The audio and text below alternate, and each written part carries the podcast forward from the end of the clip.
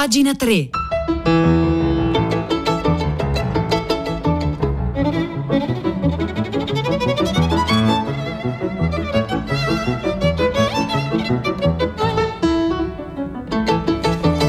Le 9, due minuti, buongiorno da Vittorio Giacopini, benvenuti all'ascolto di pagina 3, la cultura nei giornali, nel web, nelle riviste e ovunque si trovi, ovunque la si possa rintracciare, ad esempio negli stadi, negli luoghi dove si, eh, c- si celebra la cerimonia moderna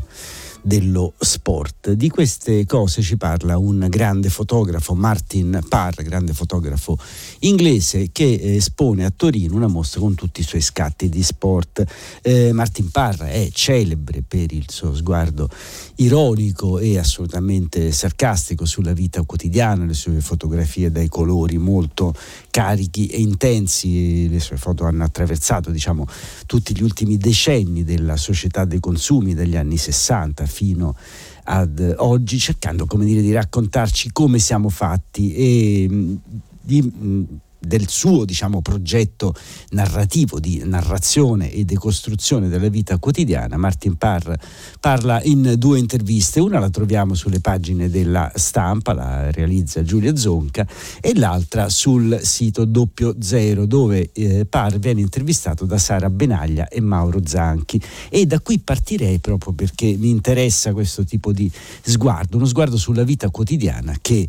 dice Martin Parr è sempre divertente. La vita quotidiana è sempre divertente, solo che normalmente non ce ne accorgiamo perché è tutta intorno a noi e quindi che cosa deve fare un fotografo? Cercare come dire, di rendere eh, significativo l'infraordinario, il banale, il, lo scontato. Lui dice io cerco di concentrarmi su vari aspetti della vita moderna e concentrandomi su un certo piccolo aspetto della vita moderna, spero che lo spettatore noti la stessa cosa che ho notato io. Ma l'occhio del fotografo, l'occhio del fotografo nel caso di Par non è sicuramente un occhio innocente o sicuramente non è un occhio superiore rispetto a quello che vede. E, Par di se stesso dice io sono, quando fotografo i turisti, sono un turista tra i turisti, sono un consumatore nella società di consumo, vivo in una società ipocrita, ma io stesso sono ipocrita. Io stesso, dice Parr, credo nell'ipocrisia, faccio tutte le cose che critico nel mio lavoro. Il mio grande progetto è ciò che le classi medie ricche fanno nel loro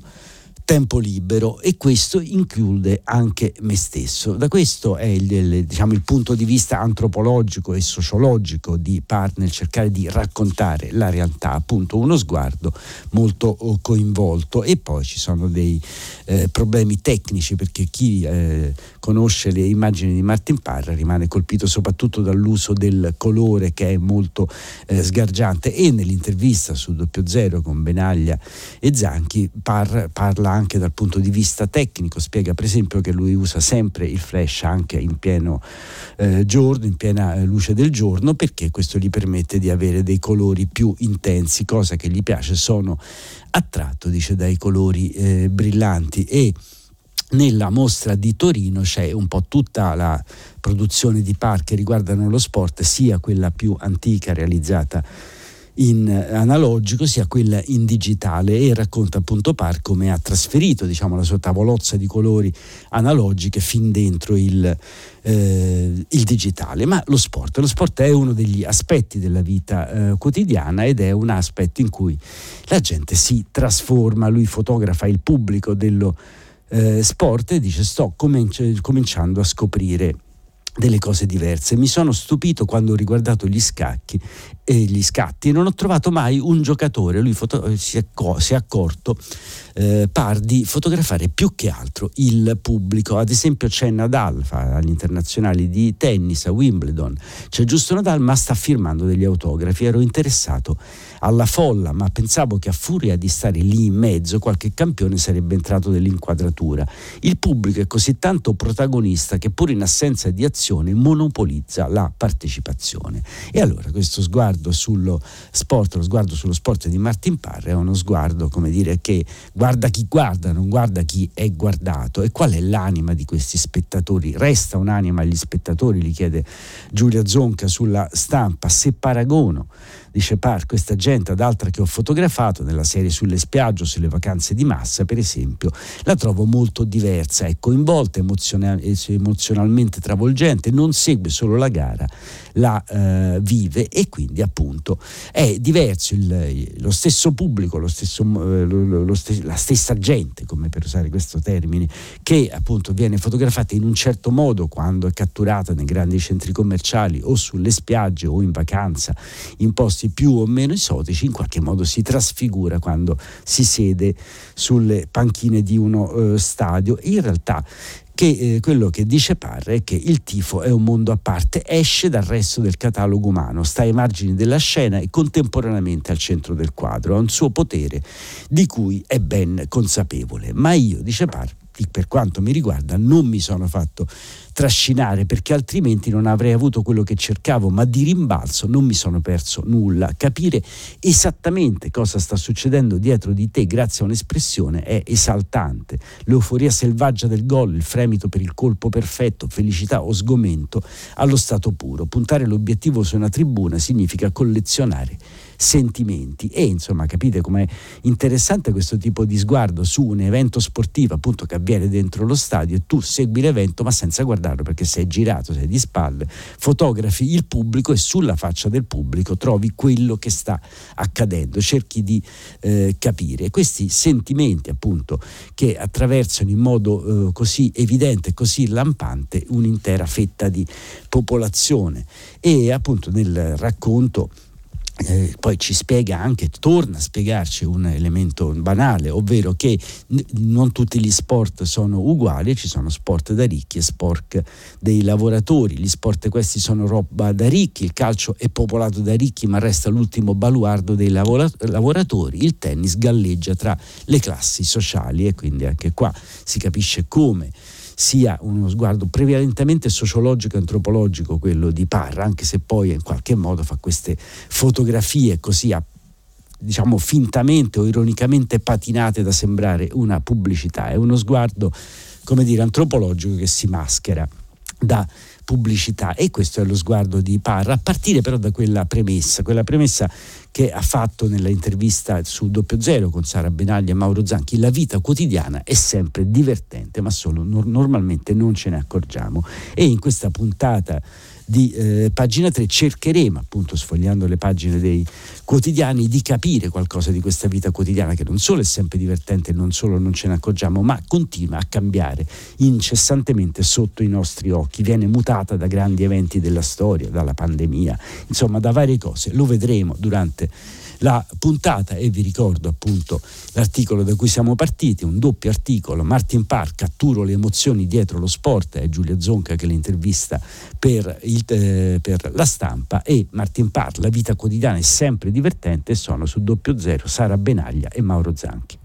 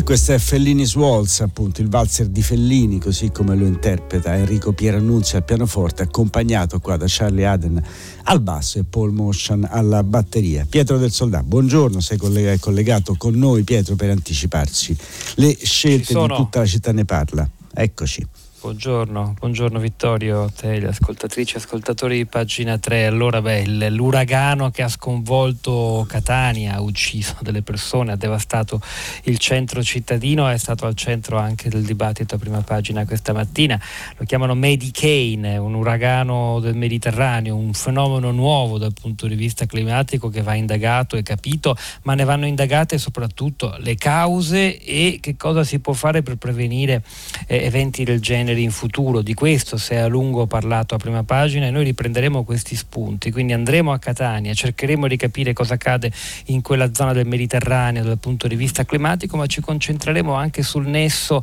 crescita economica e sostenibilità ambientale, che è stata forse il tema più a caldo nella discussione con Stefano Cingolani a filo diretto stamattina, ben, con gli occhi puntati soprattutto a Glasgow, dove la settimana prossima inizierà COP26, la conferenza delle parti sul clima clima dove questi temi eh, insomma, verranno affrontati. Vedremo come dai grandi paesi eh, del mondo. Quindi dalle 10 Beh. in diretta vi aspettiamo, ciao. Benissimo, 335 5634 296, grazie a Pietro del Soldà, al GR, forse avrete ascoltato poco fa un estratto delle dichiarazioni del segretario generale delle Nazioni Unite Guterres che diceva stiamo andando dritti verso la catastrofe ed è una, eh, si riferiva esattamente alla catastrofe climatica di cui si tornerà a parlare qui a tutta la città ne parla alle 10, noi andiamo avanti, veloci segnalazioni dalle pagine culturali dei quotidiani a partire dal piccolo giornale di Trieste che ci racconta racconta di quando l'arte va a ruba e tocca anche, toccò anche, è toccata, è toccata anche a Trieste questa sorte, prima Napoleone, poi Hitler, intere collezioni di uh, opere d'arte come quelle di Morpurgo, di Brunner sono state portate via da uh, Trieste, appunto c'è un libro che racconta questa storia, questa vicenda. Andiamo avanti con il Corriere della Sera, cioè dove due eh, Ghidini e Manca affrontano il tema che ieri un po' ha fatto da filo rosso della puntata di pagina 3, intelligenza artificiale, tre trappole da evitare perché si sta andando verso una legislazione europea su questi eh, temi, appunto si tratta di capire che tipo di, eh, registra- che tipo di eh, provvedimenti si devono prendere e quali sono appunto le trappole da evitare. Poi dal Corriere vi segnalo anche un articolo dedicato al ritorno di Book City, la manifestazione libraria che si tiene a Milano, eh, sarà una manifestazione diffusa in vari luoghi della città. Il tema sarà dopo, dopo la pandemia, insomma il tentativo di pensare che cosa sta adesso accadendo, cosa accade di nuovo nel mondo, dal fatto Fatto Quotidiano invece è da segnalare un articolo che riguarda un corso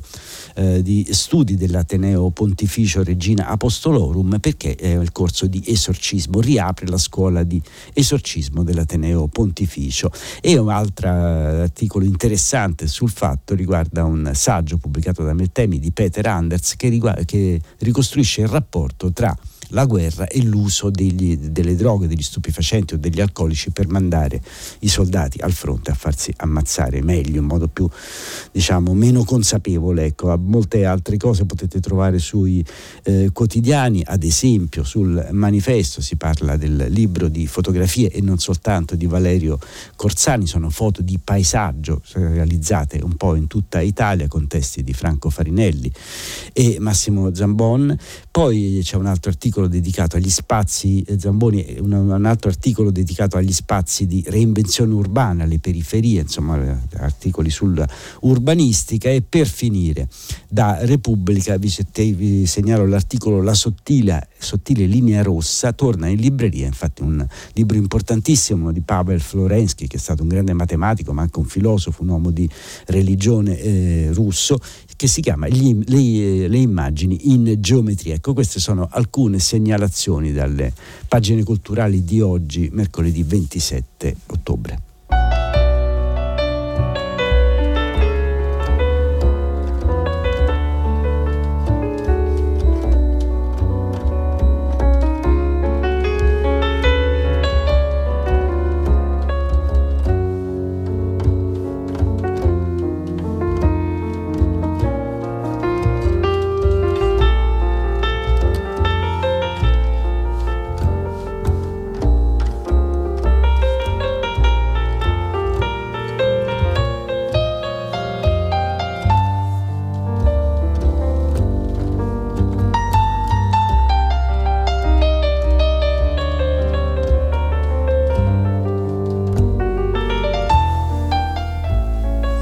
E parlavamo appunto degli aspetti, come dire, complicati, divertenti, ma anche mutanti della vita quotidiana, della nostra realtà di tutti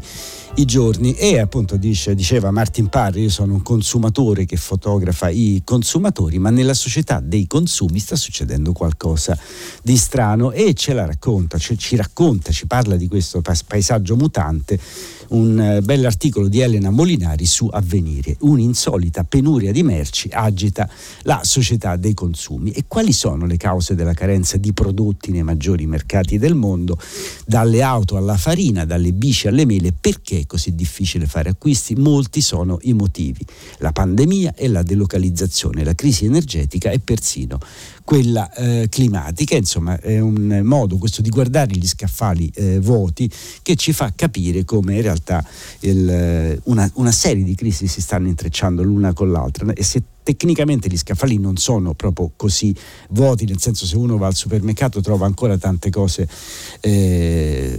che affollano gli scaffali, non è questo, non siamo ancora arrivati alla mancanza di eh, cibo, siamo arrivati a qualcosa di diverso. Uno fa degli esperimenti molto semplici, ad esempio appunto se uno va a comprare una bicicletta o un pezzo di ricambio per la bicicletta, qualsiasi venditore ti guarda con aria sconsolata e ti dice ma chissà quando arriveranno, ci vogliono mesi, è un momento difficile. E infatti dice la Molinari parte proprio da qui, all'inizio erano le biciclette, poi sono stati gli attrezzi per fare ginnastica in casa, la farina e le macchine da cucine. Oggi uno dei maggiori fornitori di frutta australiana ha due container pieni di mele parcheggiati da quattro settimane in Nuova Zelanda in attesa di una nave per Los Angeles. A Tokyo bisogna aspettare cinque mesi per la consegna di un SUV e Parven Sarma, presidente della società dei trasporti di American International Shipping Company, avverte se non era una nave quattro settimane fa non ce l'avrai per, Nat- eh, per Natale, il che vuol dire che quello che è a rischio in questo momento sono i famosi consumi di Natale. Le cose devono, continuano perché poi sulla terra i trasporti merci continuano a essere prevalentemente eh, veicolati attraverso questi grandi container che vengono portati sulle navi. Il eh, traffico delle navi, come dire, è rallentato. Se qualcosa non era appunto quattro settimane fa già sulla sua nave, non arriverà mai, ad esempio, in Italia per le spese di Natale. Che cosa sta succedendo? Si chiede la Molinari. La colpa è della pandemia, ma non solo. Gli elastici dei lockdown alternati alle riaperture che si tendevano e rilassavano in turno in tutti i paesi del mondo si sono ingarbugliati con tensioni commerciali esistenti, con gli effetti dei cambiamenti climatici e una crisi energetica. Il risultato è una matassa difficile da sbrogliare che secondo gli esperti continuerà ad avere effetti negativi negativi per, effetti, per i prossimi due anni. Per gli europei pronti a tornare alla normalità è difficile capire perché auto ed elettrodomestici siano diventati così rari. La risposta va cercata in una catena di approvvigionamento divenuta negli ultimi 30 anni più complessa, globale e rigida. La maggior parte delle aziende occidentali parte dalle parte delle centri occidentali di beni durevoli, prodotti tecnologici, abbigliamento, calzature e mobili, infatti decentralizzato in Asia la produzione di un numero crescente di prodotti e di loro componenti. Quindi quello stesso componente che magari serviva per riparare l'auto o per completare il ciclo di produzione di un'automobile che una volta, non so, la Volkswagen faceva direttamente in Germania, adesso poniamo lo fa in Malesia o a Taiwan e questo pezzo poi deve tornare alla casa madre per essere assemblato assemblato. Tutto questo crea, come dire, una tempistica eh, diversa e in questo si intreccia appunto anche la crisi climatica che rende molto più complicati in certi casi e in certi momenti dell'anno eh, i trasporti, i trasporti su mare, insomma una serie di difficoltà che si stanno intrecciando per creare una, una situazione totalmente inedita, appunto quella della penuria di merci al centro dell'opulenza, al centro della società dei consumi e questo naturalmente riguarda molto profondamente la nostra vita quotidiana e ce lo racconta, ce lo cerca di spiegare questa difficile situazione Elena Molinari sulle pagine di Avvenire.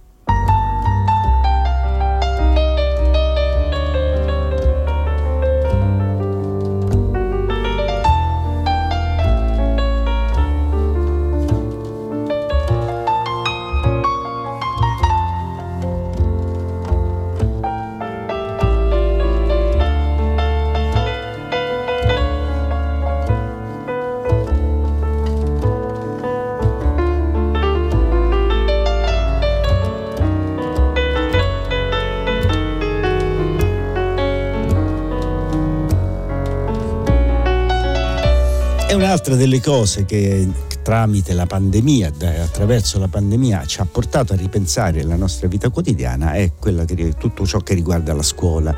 l'insegnamento, perché fino appunto a due anni fa era del tutto normale che la mattina i ragazzini prendessero la cartella e andassero a scuola, e invece no, poi è iniziata la DAD, la didattica a distanza e oggi sfogliando i giornali sulle pagine di Repubblica troviamo dei contributi in questo, te- in questo senso. C'è una ricerca di SVG per Italian Teach che ci dice che due studenti su tre bocciano la DAD e chiedono tecnologia. Per docenti e genitori la pandemia ha reso più fragili i loro ragazzi, l'istruzione però è tornata al centro del futuro e questi sono i temi. Sicuramente quello che è evidente è che diciamo, c'è una profonda insoddisfazione di ragazzi nei confronti della didattica a eh, distanza, però c'è anche una rinnovata attenzione ai temi della scuola, dell'istruzione, della costruzione del futuro. E proprio in queste stesse pagine appunto di Repubblica, ta, accanto ai risultati del sondaggio che boccia senza mezzi termini eh, la DAD chiede ma però più tecnologia a scuola, c'è un'intervista al ministro della scuola Patrizio Bianchi che appunto intervistato da Riccardo Luna dice non ci sono mai così stati tanti soldi per la scuola e servono subito più posti nei nidi. E il mese prossimo annuncia ci saranno i bandi per i primi 5 miliardi, basta con porte chiuse e lunghe corridoi, puntiamo su palestre, mense e laboratori. E quello che dice il ministro Bianchi è che la pandemia ci ha messo davanti agli occhi i problemi dei nostri figli che non sono nati con la didattica a distanza. C'era bisogno di rimettere gli studenti al centro di una scuola in grado di essere anche affettuosa. È una forma eh, gener- generale e generica per dire che il problema della, eh, pande- il problema della DAD è semplicemente come dire, un epifenomeno di una situazione più vasta. E certo i problemi della scuola non sono iniziati con la pandemia, ma la pandemia li ha portati come dire, a un livello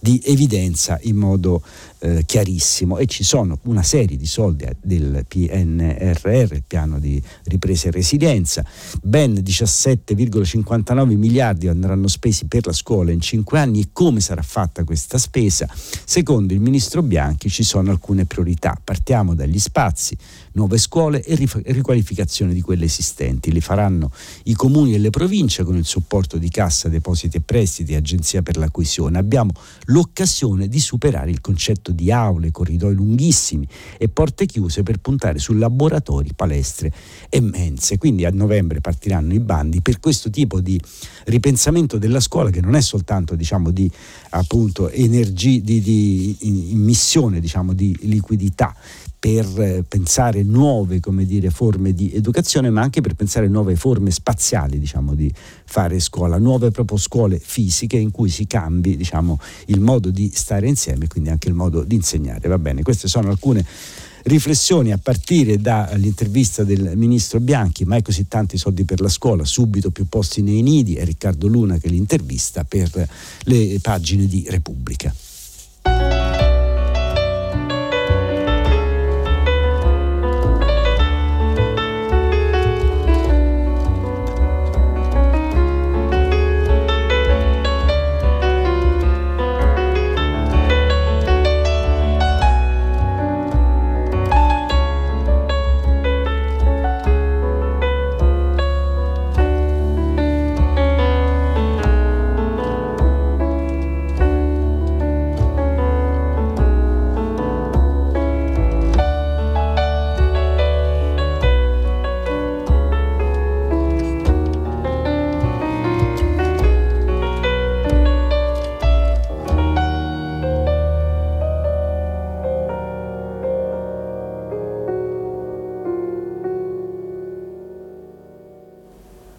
Questo era il valzer che ha dedicato a Federico Fellini, Enrico Pierannunzi che al pianoforte era accompagnato qui da Charlie Eden al basso e da Paul Motion alla batteria. Allora, ultima parte di questo tentativo di guardare come sarà la nostra e com'è la nostra vita quotidiana e come è stata cambiata o non cambiata dalla